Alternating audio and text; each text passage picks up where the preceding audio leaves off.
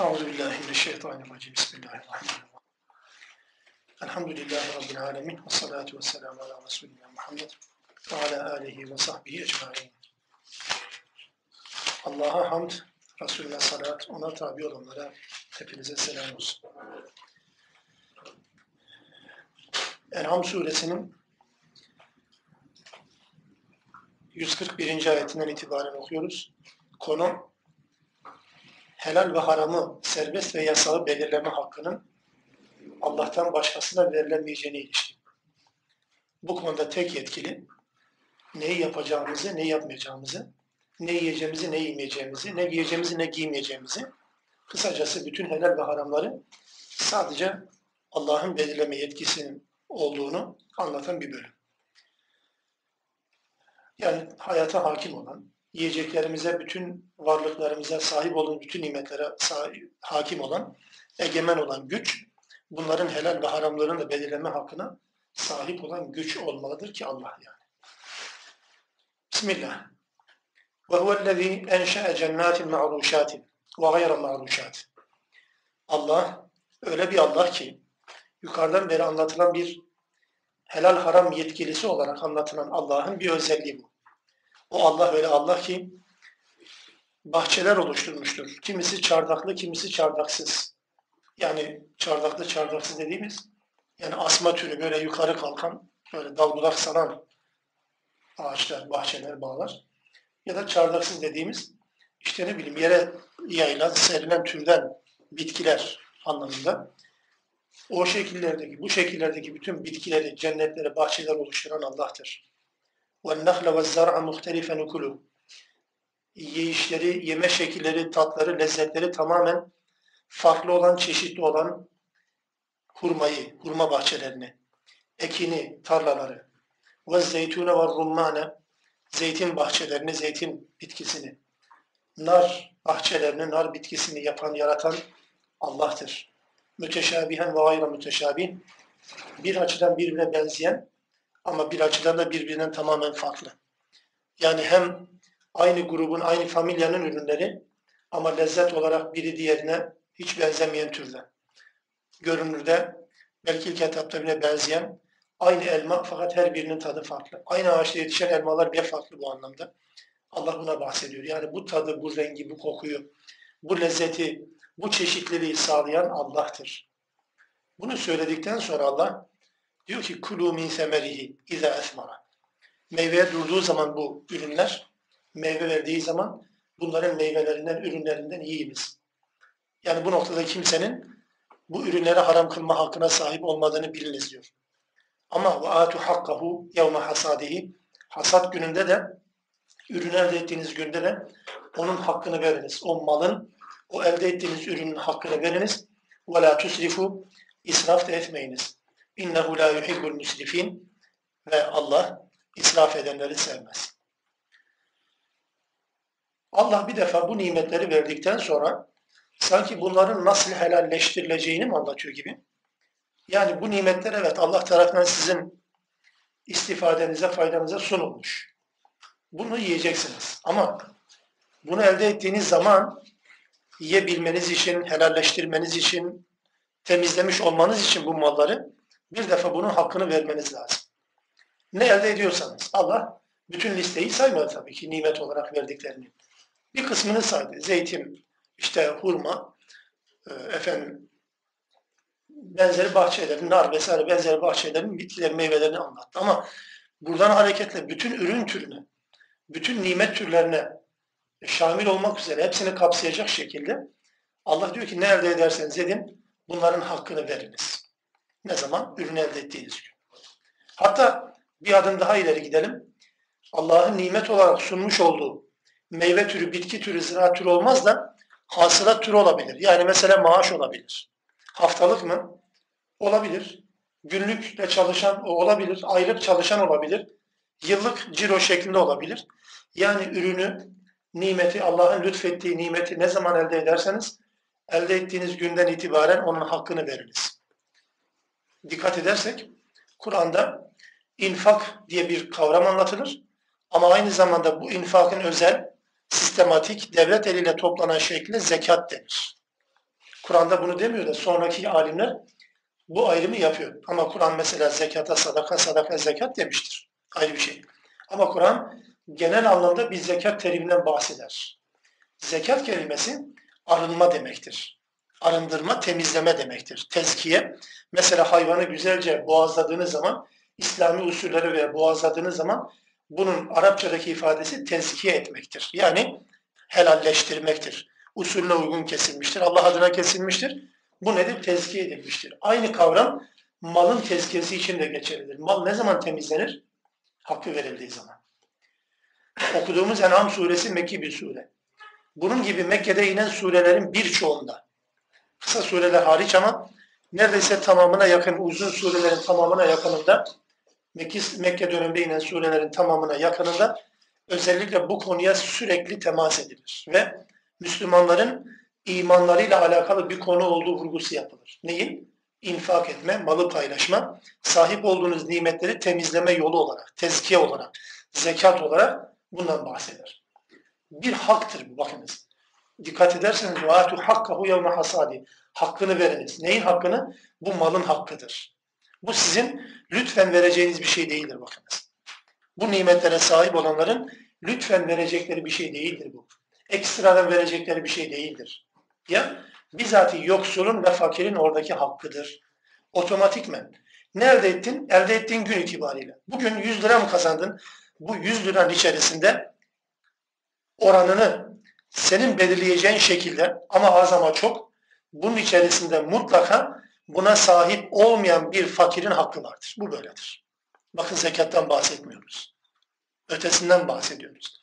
Onun için Müslümanlar zaman zaman zekatı anlamlandıramıyorlar. Bir türlü yerine oturtamıyorlar. Yani zekat diyor işte adam 100 gram altını var. Başka da hiçbir şey yok. Bu adam zekat veriyor. Ama öbür tarafta bir adam ki evi var, işte barkı var, arabası var. Bunlar zorunlu ihtiyaç dedi. Bunlara hiçbir zaman zekat düşmüyor. Zekatın mantığı farklıdır bakınız. Zekatın mantığı bir paranın kullanılmıyor olmasından kaynaklanan bir cezadır tırnak içinde. Bir ceza gibidir. Ama infak çok daha geneldir. Yani adamın evi var, arabası var. Bu adam infakla sorumlu değil mi? Kimse böyle bir şey diyemez bakınız. Adam diyelim ki birikmiş bir parası yok. Diyelim haftalık çalışıyor. Bu adam infakla sorumlu değil mi? Olur mu öyle şey? Adam bunu ele geçirmişse, elinde para varsa para bulunduğu andan itibaren bunu paylaştırmak zorundadır. Oran diyeceksin ne kadar olacak peki? Oran çok da şart değil. Bir şekilde bu duygunun, bu hissin kaybolmaması lazım arkadaşlar. Belki şu anda birçoğunuz öğrenci olarak yani bir başkasının infak edeceği insanlar olabilirsiniz o anlamda da. Fakat yarın hayata atıldığınız zaman bunları unutmayalım bakınız. Yani az ya da çok kazandığınız, kazanma başladığınız andan itibaren bir paylaşım, bir infak ahlakı geliştirmek zorundasınız. Değilse iman ve diğer amellerin tümü bundan etkileniyor. İnfak, insanların bütün ahlaki yapısını etkileyen bir kurum. Bu olmadığı zaman toplum yozlaşıyor. Yani bugünkü toplumun temel problemi de budur. Yani yıllar süren, uzun yıllar, belki 8-10 yıl süren bir borç, bir taksit, bir ödeme batağı içerisine giren birçok Müslüman infak edemez hale geliyor. Ve bu otomatikmen ahlakına yansıyor. Yani ahlaksızlık mı? E, yani İslami kavramla söylersek evet öyledir. Oran noktasında çok da şart değil ama şunu ben sadece söyleyeyim. Bunlardan herhangi birisi olabilir. Peygamber aleyhisselamın zekat için belirlediği bir ölçü vardır. Neye göre? Malına göre. Sahip olduğun imkana göre, sahip olma şekline göre belirlediği ölçüler vardır. Zekat için diyorum tırnak içinde. Bu zekat için belirlenmiş ölçüleri siz infak için de adapte edebilirsiniz. Ona uyarlayabilirsiniz. Mesela diyelim ki defineler, yeraltı madenlerinin zekatı beşte birdir. Normal toprak mahsullerinin zekatı yağmurla sulanan emekle değil, yağmurla sulanan toprak mahsullerinin zekatı onda birdir. Emekle, motorla, diyelim parayla sulanan toprak mahsullerinin zekatı yirmide birdir. Ticaret mallarının genel anlamdaki zekatı kırkta birdir. Ne oldu şimdi? Beşte bir, onda bir, yirmide bir ve kırkta bir. Bir Müslümanın bu oranlardan birisiyle sahip olduğu maldan, mülkten, kazançtan infak etme zorunlu var. Zekattan bahsetmiyorum. Bak tekrar altını çiziyorum. Zekat değil bahsettiğim. Bu infaktır. Yani zekat, efendim benim önümde birikmiş para yok. Üzerinden bir yıl geçmemiş. Dolayısıyla bana zekat düşmez. Hayır kim demiş öyle? Yani memur bir milyar maaş mı alıyor? o bir milyardan bir infak ayıracaktır. Ne kadar? Diyelim ki kırkta bir mi olsun? Ne yapar kırkta bir, bir milyarın? 25 milyon mu yapar? Komik bir rakam yani. Ama bakın bu bir paylaşma ahlakını geliştiren bir şeydir. 20'de bir yaparsan ayrı bir şey tabii. Ne olur 50 milyon mu yapar ona benzer bir şey olur. İşte yani bu ahlakın bir defa gelişmesi lazım. Ve bu bir haktır diyor bakın. Bu atü hakkın, hakkını veriniz. Hatta Mariç suresinde, Hakkar suresinde, Zariyat suresinde özellikle bundan bahsederken diyor ki daha zekat falan farz olmadan önceki ayetler bunlar. Diyor ki fi emvalihim hakkun lisaili vel mahrum. Mal sahibi bir insan, bir kazancın var. Yoksulun ve fakirin onda hakkı vardır. Yoksulun ve fakirin onda hakkı vardır. Bu onun hakkıdır. Bu ne demektir biliyor musunuz? Bu mal bende durdukça, ben bunu çıkarmadım, çıkarmadığım sürece bendeki bu kazanç mal bulaşıktır, rafine edilmemiştir, temizlenmemiştir yani. Bu infak çıktığı zaman mal rafine ediliyor. Budur. Zekatın, tezkiyenin anlamı bu. Onun için onların hakkıdır zaten. Hatta genel bir kural olarak söylemiyorum. Öyle anlaşılmasın ama sadece işin ciddiyetini anlatması bakımından örnek bir e, rivayet söyleyeceğim. Kurtubi diye biri vardır, müfessir, büyük bir müfessir. Malikidir, Endülüslü bir insandır. Kurtuba, bugünkü Kordoba denilen yerin esas ismi Kurtuba şeklindedir. Endülüs alimi Kurtubi diyor ki Maliki fakihidir aynı zamanda. Bir memlekette zenginler, mal varlığı olanlar zekatlarını ve sadakalarını vermekten kaçındıkları takdirde orada bulunan fakir ve yoksul halk bakın yani ellerine imkan olmayan, geçimlerini sağlayamayacak durumda olan yoksul ve fakir halk zekatını ve infakını vermeyen bu zengin halkın kendi bölgeleriyle sınırlı olan bu zengin halkın mallarını müsaadesiz alabilirler diyor. Bu fetvayı kendi döneminde o şartlarda veriyor Kurtubi. Tabii bir kargaşa ortamın oluşmasını oluşması neden olabilir diye düşünebiliriz ama mesele bu kadar ciddi. Eğer vermiyorsa fakirin hakkıdır. Aldığı zaman da yani sadece o zekatın ve infakın verilmesine yönelik bir ihtiyacı varsa, başka da bir şekilde bir geçimi sağlama imkanı yoksa adam gidip zenginin malından müsaadesiz alır. Bakın bu hırsızlık sayılmaz. Bu hırsızlık sayılmıyor. Hakkıdır çünkü. Onun için Allah diyor ki hakkını veriniz. Bu infakın genel özelliği budur. Yani o bakımdan zekata tabi tutulup tutulmadığını sorgulamadan neye sahipse insanlar mutlaka bir oranda bir limitte infaka tabi tutmak zorundalar. Bunu yaparken bir ifade geçti. İsraf etmeyiniz Allah israf edenleri sevmez dedi.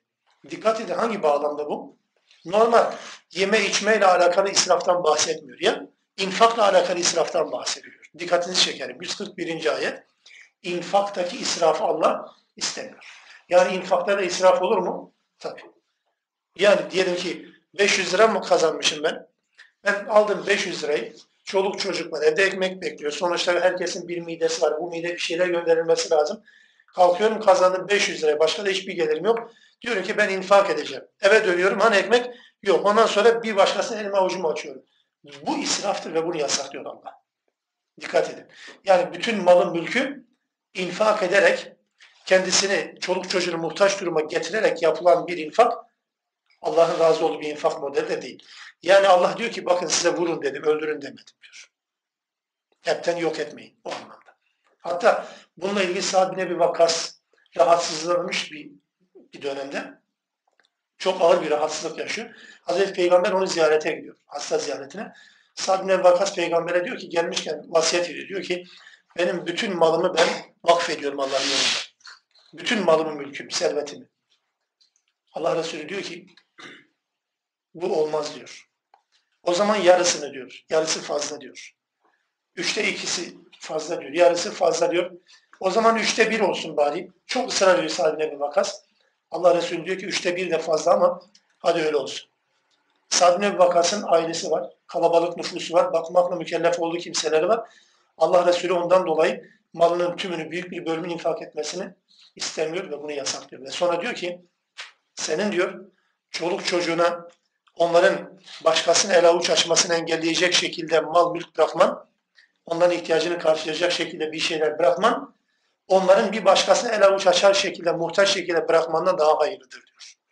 Bu nedir? İnfaktaki israfı da engelleme yönelik Peygamber aleyhisselam bir örneğidir, uygulamasıdır. Tam burada belki şöyle bir soru sorulabilir. Siz sormasan ben sorayım. Hazreti Ebu Bekir'den bahsedilir rivayetlerde. Hazreti Ebu Bekir bütün malını ne yapmış? İnfak etmiştir. Zannedersem o bütün malını infak etme gibi bir şey ya abartılıdır ya da çokluktan kinayedir. Hani diyelim ki 100 lira param var, 70 lirasını infak ettiğim zaman tümünü verdim gibi oluyor ya. İhtiyacımın dışındaki tümünü vermiş oluyorum. Bu anlamda değerlendirilebilir. Değilse Ebu Bekir verdikten sonra bir başkasına muhtaç olarak hayat yaşamış değil ki. Olmaz öyle şey.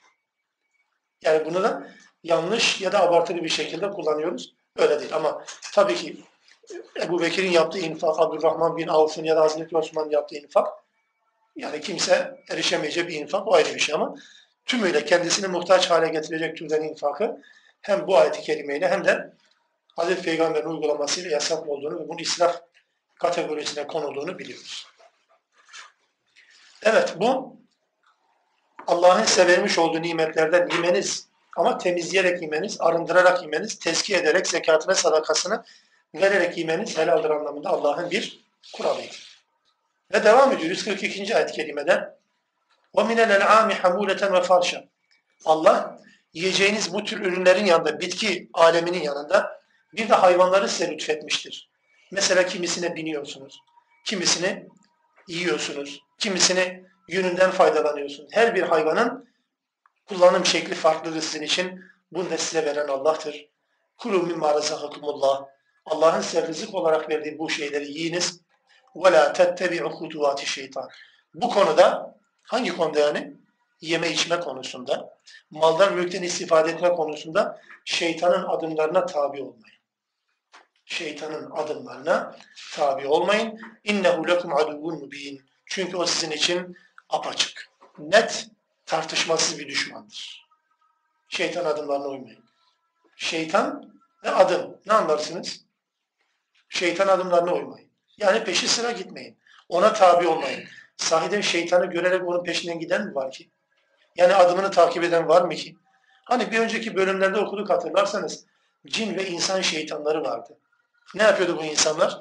Allah'tan bir haber getirildiğinde, peygamberin bir söylemi, bir sözü, bir uygulaması gündeme getirildiğinde düşman kesilirler diye, insanları bunu alıkoymaya çalışıyor, şeytanlık yapıyorlar diye, işte böylesine şeytanlık yapanların adımlarına uymayın.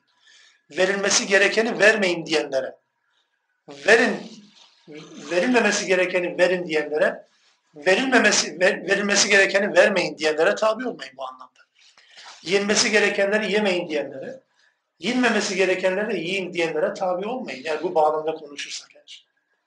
Bu noktada kim ki Allah ve peygamberin söylediklerinin zıttına, ona rağmen ona karşı bir hüküm ortaya korsa bu şeytanlıktır ve bu noktada bu adımlara uyulmayacaktır. Çünkü helali ve haramı insanların belirleme hakkını Allah ellerinden almıştır. Kimse helal dediğini Allah'ın haram diyemez.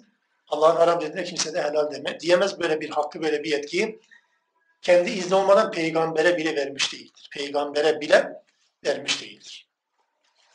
Evet. Femaniyete ezvac.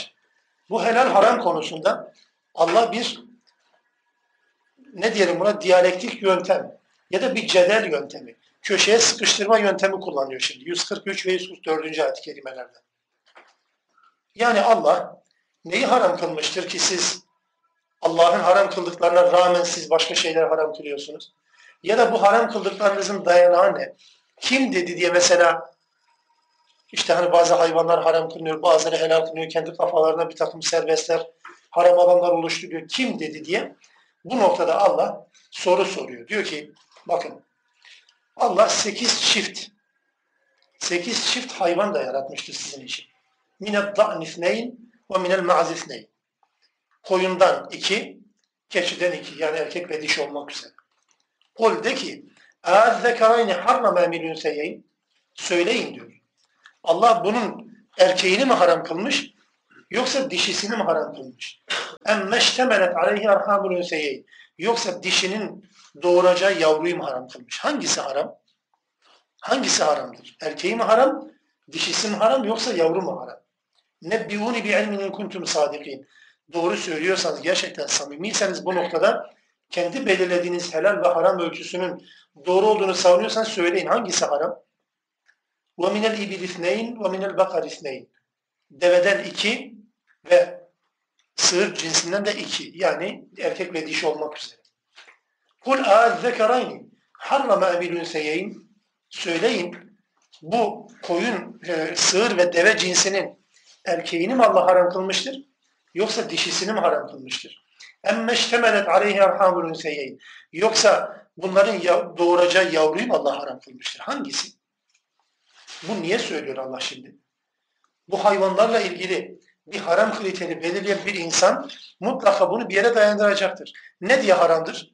Erkeği mi haramdır? O zaman bütün erkekler haram olmalı. Dişisi mi haram diye bütün dişler haram olmalı o zaman. Niye birilerine helal birilerine haram diyorsunuz ki? Ölçü ne? Ya da yavrusu mu haram değil? Bütün yavrular haram olması lazım zaten o zaman. Geriye de bir şey kalmıyor. Neye göre yapıyorsunuz bunu? Bunun Türkçesi şu arkadaşlar. Yani bu zırvanın tevili olmaz. Bunun dayanağı yok. Sadece sallıyorsunuz, üfürüyorsunuz. Kim haram kılmış? Hiçbir dayanağı yok bunun. Arkasından diyor ki Allah Em kuntum şühedâ iz vassâkumullahu bihâdâ bu haramları Allah'a isnat ediyorsunuz. Allah serbest, Allah haram kılmıştır diyorsunuz da Allah bunu size vasiyet ettiği zaman siz Allah'ın yanında mıydınız? Allah'ın huzurunda mıydınız ki helal ve haram yetkisini kendinize görüyorsunuz? فَمَنْ أَظْلَمَ مِمَّنْ اِفْتَرَ عَلَى اللّٰهِ كَذِبًا لِيُضِلَّ النَّاسِ بِغَيْرِ عِلْمٍ kim daha zalimdir Allah'a yalan iftirada bulunandan?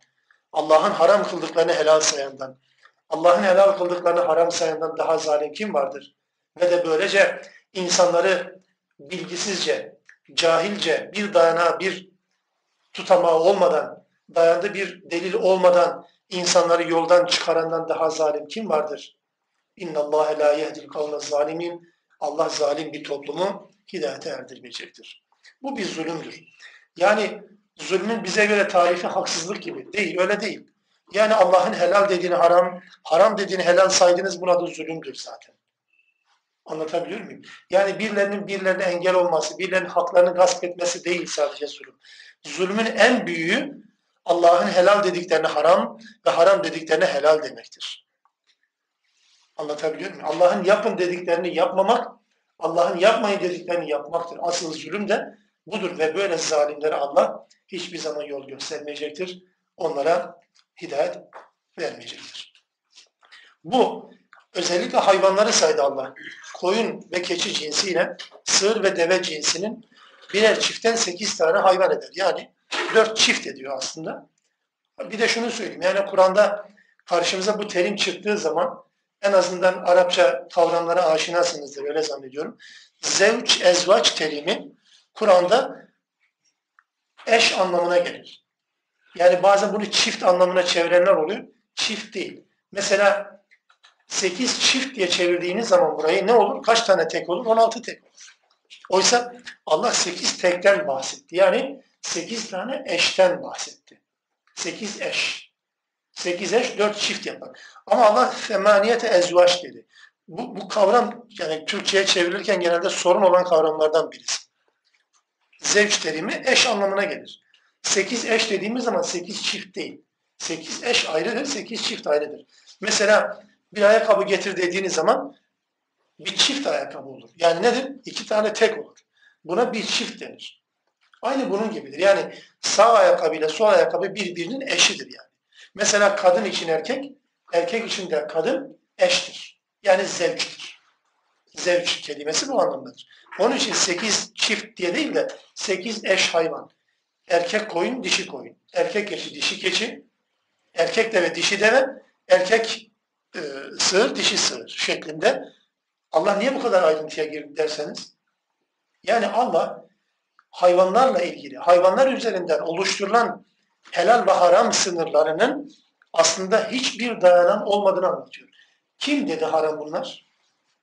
Hani şöyle hatırlamaya çalışalım. Kimi hayvanlar mesela binimi yasaktı. Kimi hayvanların eti yasaktı. Kimi hayvanlar kadınlara yasaktı. Kimi hayvanlar özel kimselere serbest bir diğerlerinden sıradan insanlara yasak diye. Yani bu sınırları kim koyuyor? Bu zırvadır. Zırvanın tevili olmaz.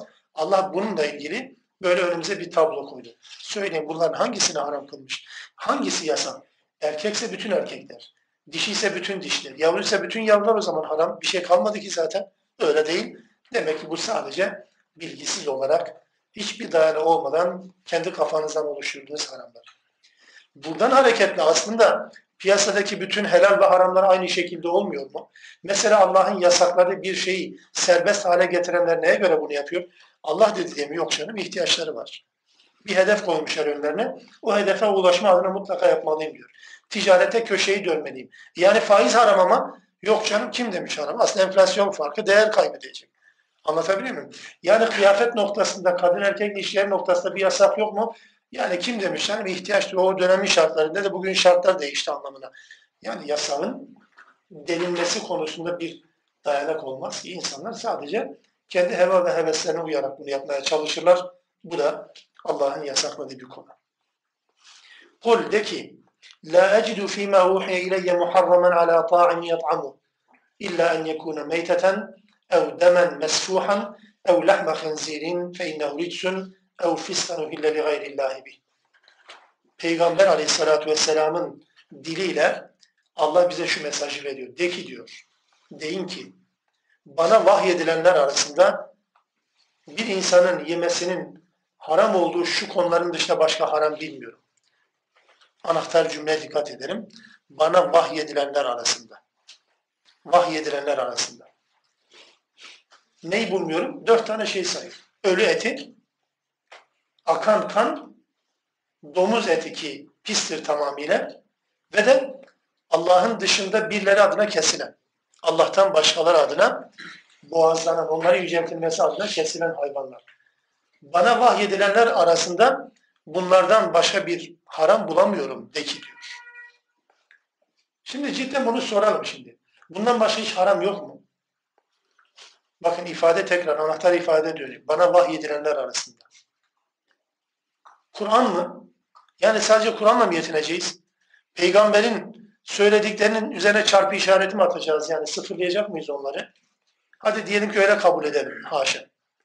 Peki haramlar sadece bundan mı ibaret? Bakıyorsunuz Maide suresine. Mesela yırtıcı hayvanın parçaladığı hayvan yenmiyor. Yırtıcı hayvan. Yırtıcı hayvanın parçaladığı hayvan yenmiyor. Diyeceksin ki burada madde var zaten. Ölü olur, ölü, ölü eti yenmiyor. Tamam bu kapsamda. Peki ya parçalayan hayvan? Niye o hayvanın parçaladığı yemiyor? Mesela av köpeğinin parçaladığı, av düşüncesiyle gönderilen köpeğin parçaladığı hayvan yeniyor. Boğazlama düşüncesiyle oluyor bu çünkü. Av hayvanı. Bakın yani köpek, av, av köpeği, normal bir köpek demiyorum. Av köpeğinin yakaladığı av yenebiliyor mu? Yeniyor. Peki yırtıcı hayvan niye yenmiyor? Çünkü yırtıcı hayvanın kendisi haram. Peki yırtıcı hayvan haram olduğunu kim söylüyor? Burada yok hani. Maide suresinde var. Ne oldu o zaman? Beşe mi çıktı? Beşe çıktı o zaman. Bir madde daha var. Mesela Maide suresi 3. ayet-i kerimede. Diyor ki anıtlar üzerine kesilmiş olan hayvan. Allah'ın adıyla kesilse de bakınız. Allah'ın adıyla kesilse de Bismillah de dense, üzerine hatim de indirseniz anıtların, yatırların, türbelerin üzerine kesilenler etleri haramdır denir. Ne oldu? Altıya mı çıktı şimdi? Hani dört taneydi başka yoktu. İçki haram değil mi? Yeme içme konusuyla alakalı. İçki nasıl haram? E Maide suresi haram kılınmış zaten. Peki buradan hani içki yok. O zaman nedir demek ki? Bana vahyedilenlerde ben bunları görüyorum. Yani şimdilik evet bunlar var. Bana vahyedilenler içerisinde bunlar haram. Sadece bunlardan ibaret mi? Olur böyle şey. Maide suresine bakıyorsunuz 3. ayete, 90. ayete bakıyorsunuz içki ve diğer saydığım haramlar da var. O zaman demek ki sadece bu dördüyle sınırlı değil. Ve daha önemlisi dikkatini çekmek istediğim bir nokta. Bana vahyedilenler diyor Allah Resulü. Nasıl yani? Bu Kur'an'la mı sadece? Yani bu Kur'an'ın dışında peygambere vahyedilmemiş ki haramlar. Bunu kabul etmeyecek misiniz? Yani bu Kur'an'ın peygambere vahyedildiğini peygamber yine söylüyor. Buna inanıyorsunuz da peygamber bana bu da vahyedildi. Mesela vahşi hayvanların eti yenmez diye ya da işte pençeleriyle ve gagalarıyla yırta, yırtıcı olan o kuşların ve hayvanların etleri haramdır diye bir kural belirlediyse ve bunu vahiy olarak bunu söylüyorsa inanmayacak mısınız? E bu da vahiydir. Dolayısıyla Allah'ın peygambere ya Kur'an'da ya da sahih sünnette sahih sünnette bildirmiş olduğu haramlar evet bunlar haramlardır. Peygamber bu noktada hüküm koyuyor. Hatta unutmayın, unutmayalım. Araf suresi 157. ayet-i kerimede de Araf 157. ayet-i kerimede Peygamber aleyhissalatü vesselamın bu özelliğinden de bahsedilir. yuhillu lehumut tayyibat yuharrimu aleyhimul habaif. Peygamber temiz şeyleri helal kılar, çirkin, pis şeyleri, murdar şeyleri de haram kılar. Allah'a rağmen değil tabii ki, öyle değil. Yani peygamber Allah'tan aldığı öğüt, emir, tavsiye vasıtasıyla bir takım helal ve haramlar belirler bakınız. Peygamberin bu anlamda Allah'tan vahiy alarak haram ve helal belirleme hakkı var. Değilse bunun dışında vahyin dışında haram olmaz. Vahyin dışında haram olmaz. Onun için bazen soru sorulur. İşte şu deniz ürünü inir mi? Doğrusu bu noktada kesin bir haram kriter ortaya konmadıkça naslardan, ayetlerden, hadislerden hareketle bir net ölçü konmadıkça ortaya önünüze gelen şeyleri haram sayamazsınız. Ama geleneksel anlamda, örf anlamda, adet anlamda, alışkanlık anlamında pek yenmeyen bir yiyecek yani haram olmayabilir. Haram olmayabilir. Yani mesela geçen arkadaşlar Fas'a gitmişler. Fas'ta normal Müslümanların bulunduğu ortamda ahtapot ikram etmişler. Kimisi farkında olmadan götürmüş malı sonra ahtapot olduğunu fark etmişler. Kimisi yani işin başında demişler ya bu güzel şey neyin nesi falan diye demişler ahtapot millet çekilmiş tabii. Yani doğrusu ahtapotla ilgili haram mı? Yani deniz ürünü hani çirkinlik, temizlik, güzellik falan ölçü mü kriter birazdan o da gelecek gerçi de. Yani neye göre temiz, neye göre çirkin? Mesela Hazreti Peygamber diyor ki keler, keler yenir diyor. Ama kendisi yememiştir. Bunu meşru kılmıştır. Mesela çekirge. Bizde hani etin budu olmayan çekirge değil de hani serçe, kuş, güvercin büyüklüğünde çekirgeler var Afrika çöllerinde. O çekirge yenir mi? E yenir.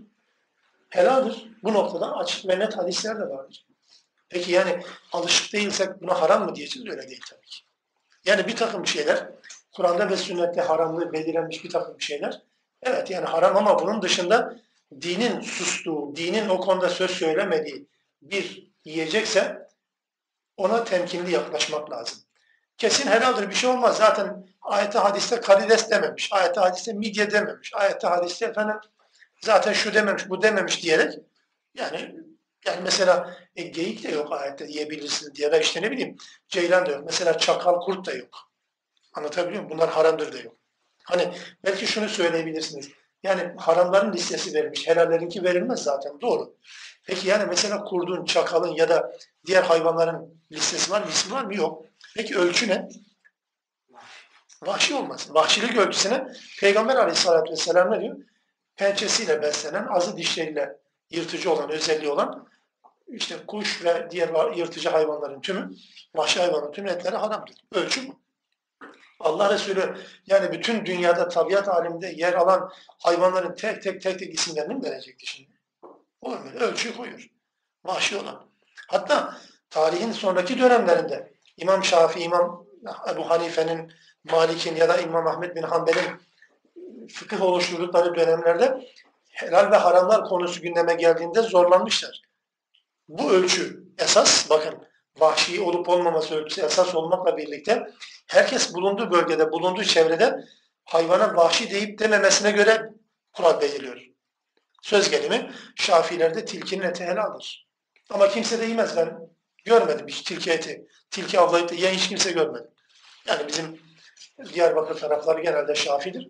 Mesela kirpi. Kirpi helaldir. Kirpi mi, kipri mi? Türkçe kirpi mi oluyor? Kirpi neyse. Bağışlayın bizi. Yani mesela kirpi eti helaldir. Ama pek yiyen görmedim. Yani bu neye göre yırtıcı niteliğine uymadığından dolayı mı İmam Şafii böyle diyor.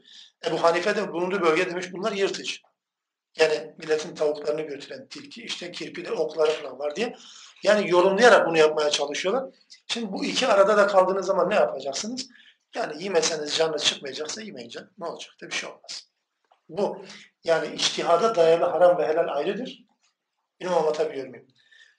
Kur'an'a ve sünnete dayalı olmayan, yoruma dayalı olan, sonraki dönemde bölgeye, adete, gelenek ve göreneklere dayalı olarak oluşturulan haram listesi elbette tartışılır. Ama bunun işte peygamberin ortaya koyduğu kriter veya Kur'an ortaya koyduğu kriter tabii ki tartışılmaz. Bunu bu şekilde ifade edelim. Yeniden okuyalım burayı. Demek ki ölü, hayvan, boğazlanmadan ölmüşse her halükarda haram. Akan kan her halükarda haram. Kanın akmayandan var. Evet o helal. Mesela karaciğer ya da dalak helal. Ya da et boğazlan, yani hayvan boğazlandıktan sonra etin içerisinde kalmış olan kanlar e, kalır mutlaka. Sıfırlayamazsınız ki zaten kanı. O nedir? Helaldir. Akıcı değildir artık. Akmıyor çünkü. Aka aka bitmiştir. O sadece artıktır. Bu helal. E, yani akan kan haram, diğeri helal. Bir de domuz eti. Domuz eti sadece değil, domuzun bütün her şeyi haram. Yani mesela bir koyun öldüğünde o koyunun postunu, derisini ayırıp tabaklayıp kullanabilirsin. Üzerine namaz da kılabilirsin temizlendikten sonra. Ama domuzun derisi normal boğazlasanız da, leş olarak değil bak, boğazlasanız da domuzun derisini ve kılını kullanamazsınız. Haramdır. Ticareti de haramdır. Alışveriş de haramdır. Yani domuz her şeyiyle haram. Böyle bir şey. Hatta Yahudilikte de haramdır. El an şu anda bile Yahudiler domuz kullanmazlar. Ama Hristiyanlarda tabi bozulmuş olan Hristiyanlıkta bu meşru görülüyor. Ama domuz Allah tarafından her şeyle haram kılınmıştır. Onun için bu pisliktir diyor. Bir de Allah adına değil başkaları adına kesilenler. Ühille li gayrillahi bih. Yani Allah'a yüceltme adına değil. Allah'ın işte misafire ikram etmenizi istediğinden dolayı değil. Allah'ın rızasını kazanma amacına yönelik değil. Ya sırf birilerini yüceltme adına kesilenler de haramdır. Bakın bu toplumda domuzun haramlığına dikkat edin. Ölünün, leşin haramlığına, köpeğin, şunun bunun haramlığına dikkat edilir doğru. Ama şu haramla nedense hiç dikkat edilmez. Allah adına olmayan, başkalar adına kesilenler de etleri haramdır. Yani ölmüş olan bir hayvandan farkı yok bakınız. İsterse bunu Şeyhülislam kessin, fark etmez. Ne demek peki bu? Yani başkası adına kesilen ne demek? Allah'ın rızasını kazanma amacına yönelik değilse, birilerinin makamından, mevkisinden yüceltilmesine yönelikse eğer kesme, bu hayvan eti inmez. Bu böyledir. Hem burada hem Maide suresine özellikle ve özellikle buna dikkatlerimiz çekilir. Allah'tan başkasını yüceltme adına kesilenler haramdır. Yüceltiniz kimse kim olursa olsun. Ha misafirperverlik ayrıdır, ikram için ayrıdır, elbette ziyafet için ayrıdır.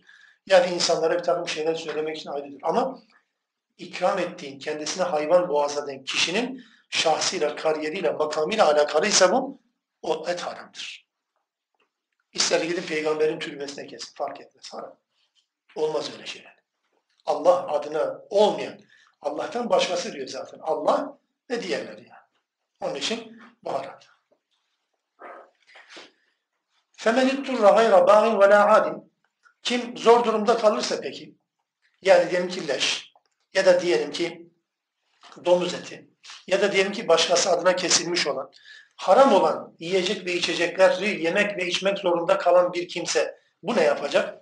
Ya Allah ölün demiyor. Açlıkta ne haliniz varsa görün demiyor. Diyor ki kim zor durumda kalırsa, yani hayati bir tehlike söz konusuysa eğer, bunları yemediği takdirde, içmediği takdirde hayati tehlike söz konusuysa gayra bağin ve la. İştahla bunu yememek şartıyla ve de haddi aşmamak şartıyla, sınırı geçmemek şartıyla bunu yiyebilir. İki şey söyleniyor. İştahla yemeyecek, sınırı aşmayacak. Ne demek bu yani? Yani mesela diyelim ki adam domuz eti alışkanlığı var ama zor durumda kaldı. Öyle bir yere geldi ki domuzdan başka hiç yiyecek yok.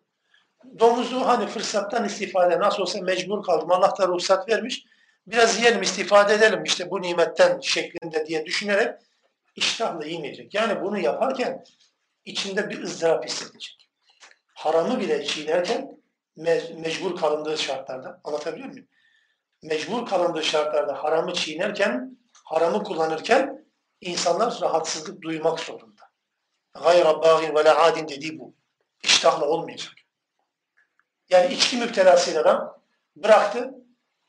Yıllar sonra iç, susadı ve içkiden başka da bir şey yok. Yani olmaz hani. Olmayacak ihtimal söylüyoruz aslında da. Hani mecbur kaldı. Ya fırsattan istifade bir iki duble çekeyim ne olacak? İşte zaten sonra Allah da ruhsat vermiştir. Diyerek içi kan ağlamadan, rahatsızlık duymadan bunu yemez. Bu yine haramdır. Bakınız. Rahatsızlık duymadan yemesi ve içmesi gene haramdır. Hayra bağlı olacak bakınız. Bir de sınırı aşmayacak. Yani ne kadar doyacaksa, hayati tehlike ne kadar atlatılacaksa o kadar. Onun dışında gene yok. Bakın bütün haramlarda bu böyledir. Sadece yeme içmeye getirdi. Bütün haramlarda böyledir. Faiz de ne zaman helal olur? Bu şartlarda helal olur.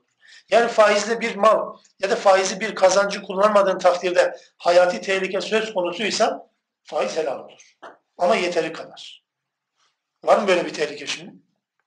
Yok şimdi yani. Millet zevkine arabasının, evinin ya da ne bileyim işte modelini yükseltme adına faizin altına giriyor. Tabii yani bütün haram olanların kriteri, helal olma kriteri bu. Mecbur kalacak. Zor durumda kalacak, daralacak. Bu olmasa ölecek, bu olmasa hayati tehlike söz konusu olacak. Ya da organın biri telef olacak. Bu noktada haddi aşmayacak ve bu haramı kullanırken de ızdırap duyacak. İştahla yemeyecek. Bu şartlarla helal. Fe inne rabbeke gafurur rahim. Bu durumda Rabbin mağfiret eder, merhamet ehlidir, merhamet sahibidir. Acır size bundan dolayı size her halükarda ölseniz bile haram yemeyin demez. Rahmetinin gereği hayatınızı kurtarmanız gerekiyorsa kurtarın, haramları çiğneyebilirsiniz diye Allah rahmetinin gereği bunu söylüyor. 146. ayet-i kerime. وَعَلَى الَّذ۪ينَ هَادُوا حَرَّمْنَا كُلَّ ذِي ظُفُرٍ Biz Yahudilere, Yahudileşenlere bütün tırnaklı hayvanların etini haram kıldık. Şimdi Yahudiler niye gündeme geldi? Allahu alem haram ve helal kriterini Allah'ın nasıl belirlediği, akılla mı, akla mantığa uygun bir şekilde mi, başka türlü mü, neye göre belirlediğinin sanki bir cevabı verilecek burada. Yahudilere bütün tırnaklı hayvanların etini haram kıldı. وَمِنَ الْبَقَرِ وَالْغَنَمِ حَرَّمْنَا عَلَيْهِمْ شُكُومَهُمَا Hatta sığırın, sığırın ve koyunun, koyun cinsinin de iç yağlarını haram kıldık. Yağlarını haram kıldık. Ancak illa ma hamelet zuhuruhuma sırt eti ile birlikte olan, bitişik olan yağlar çıkarılması zor olduğu için sadece odur helal olan evil havaya ve bağırsaklarında bitişik olan, ayrılması zor olan yağlar helaldir. Bir de ev mahtelata bi azmin kemikle birlikte karışık olan, kemiğe yapışık olan, bitişik olan yağlar helaldir Yahudilere. Diğerleri bütün iç yağları haram, tırnaklı hayvanların etleri haram. Niçin haram kılındı peki? Zalike cezeynahum bi bagyi. Azgınlıklarından dolayı Allah diyor ki biz onları cezalandırdık. Haramın kriteri bu bakınız. Azgınlıklarından dolayı bir ceza verdik. Cezalar da genelde bildiğimiz, öğrendiğimiz kadarıyla insanların zaaf noktalarıyla alakalıdır. Yahudilerin böyle bir özelliği, özelliği var demek ki. Hayvanlara, bu hayvanlara ve hayvanların yağına müptela bir topluluk. Allah ceza olarak, şimdi bir ceza veriyorsa cezanın bir anlamı olmalı değil mi? Mesela diyelim ki vejeteryan olan bir adama sana et yemeyi yasaklıyorum. E deseniz zaten iyi mi ki zaten? Bu yasak bir şey ifade etmiyor. Anlatabiliyor muyum? Ya da mesela gezmeye çok hevesli olan birisine deseniz ki ben sana her gün 5 kilometre dağda, kırda, bayırda gezmeyi emrediyorum. Yani ceza olarak. E ceza olmaz mükafat olur değil mi?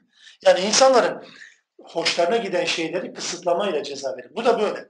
Yahudilerde yağ konusu zaf konusudur ve Allah onları cezalandırdık diyor bakınız. Ama bir bagihim azgınlıklarından dolayı bir ceza olarak bunlara haram kıldık.